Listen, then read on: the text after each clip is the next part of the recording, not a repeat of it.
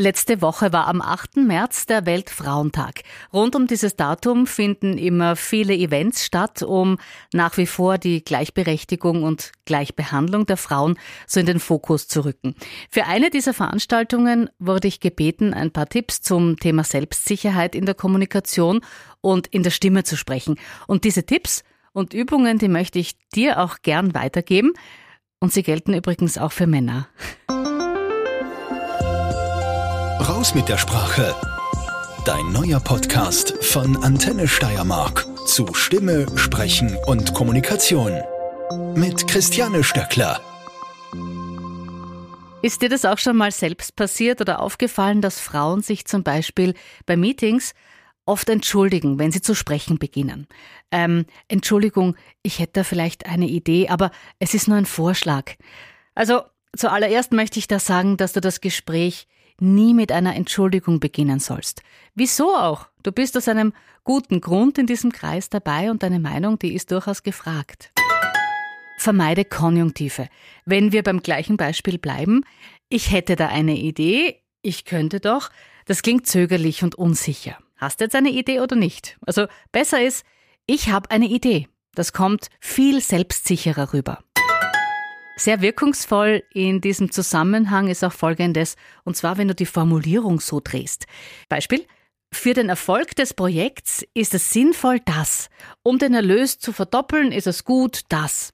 Du hebst in dem Fall das Wohl der Firma in den Vordergrund und das klingt viel besser, als wenn du eine Befindlichkeit äußerst. Also ein Beispiel dafür ist, ich finde, dass wir das machen sollen, um den Erlös zu verdoppeln. Hm, merkst du den Unterschied?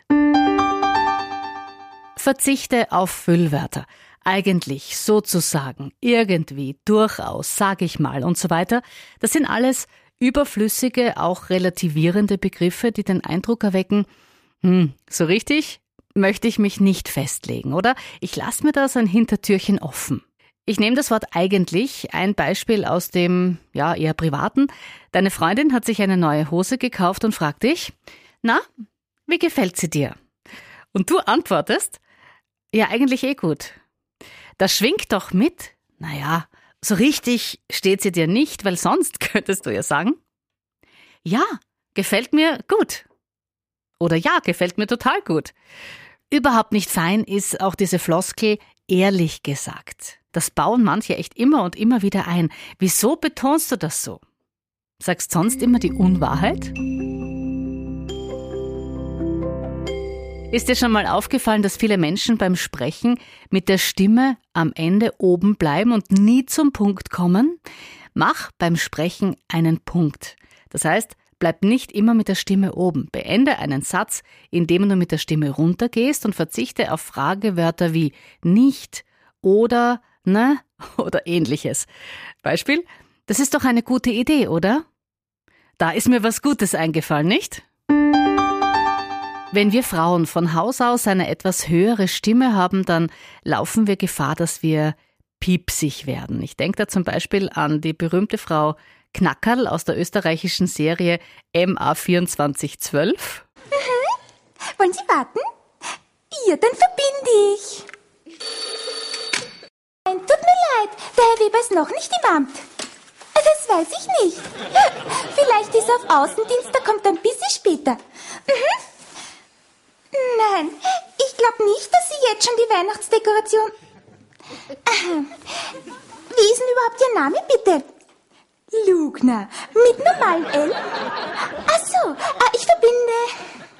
Ja, klingt jetzt nicht wahnsinnig kompetent und nervt vor allem auf Dauer.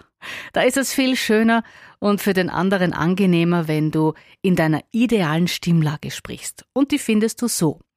Die erste Übung ist die Langweilerübung. Stell dir vor, du telefonierst und dein Gesprächspartner brabbelt und brabbelt und brabbelt und hört nicht auf zu reden und das Gespräch ist jetzt auch nicht so wahnsinnig interessant und du gibst immer so ein bestätigendes mm, mm, mm von dir. Mach gleich mal mit. Mm, mhm, mhm. Dieses mm, ist deine ideale Stimmlage. Eine ähnliche Übung ist, du denkst an dein Lieblingsgericht, Lieblingsessen. Bei mir ist es Backhändel mit Kartoffelsalat und da äh, entfleucht mir dann schon ein hmm, hmm, hmm. Und wir steigern das jetzt von einem hmm zu einem Wort. Du magst vielleicht auch gern Schokolade. Probieren wir es mal gemeinsam. Ganz entspannt einatmen, Bauchatmung, du weißt. Und dann voller Genuss Schokolade. Schokolade. Wie klingt das für dich? Ist das angenehm? Um den Unterschied zu merken, gehe jetzt mal absichtlich so in die obere Range deines Sprechbereichs, hochgesprochen Schokolade. Ist überhaupt nicht angenehm. Probier's nach unten. Schokolade. Klingt auch nicht fein und strengt vor allem extrem an. Da kehren wir lieber wieder in unsere Indifferenzlage, so heißt es im, im Fachjargon, zurück, also in unsere perfekte Stimmlage. Schokolade. Jetzt musst du natürlich nicht die ganze Zeit und alles in dieser Lage sprechen, aber sie ist als Basis, zu der du immer wieder zurückkehrst. So, und jetzt habe ich so oft Schokolade gesagt, dass ich unbedingt ein Stück essen muss. Ich wünsche dir viel Spaß beim Stimmlage suchen und wenn du Fragen hast, dann melde dich gern bei mir. Mail, Insta, Facebook. Du findest auf allen Wegen zu mir. Ja? Hab einen schönen Tag. Raus mit der Sprache. Dein neuer Podcast von Antenne Steiermark zu Stimme, Sprechen und Kommunikation.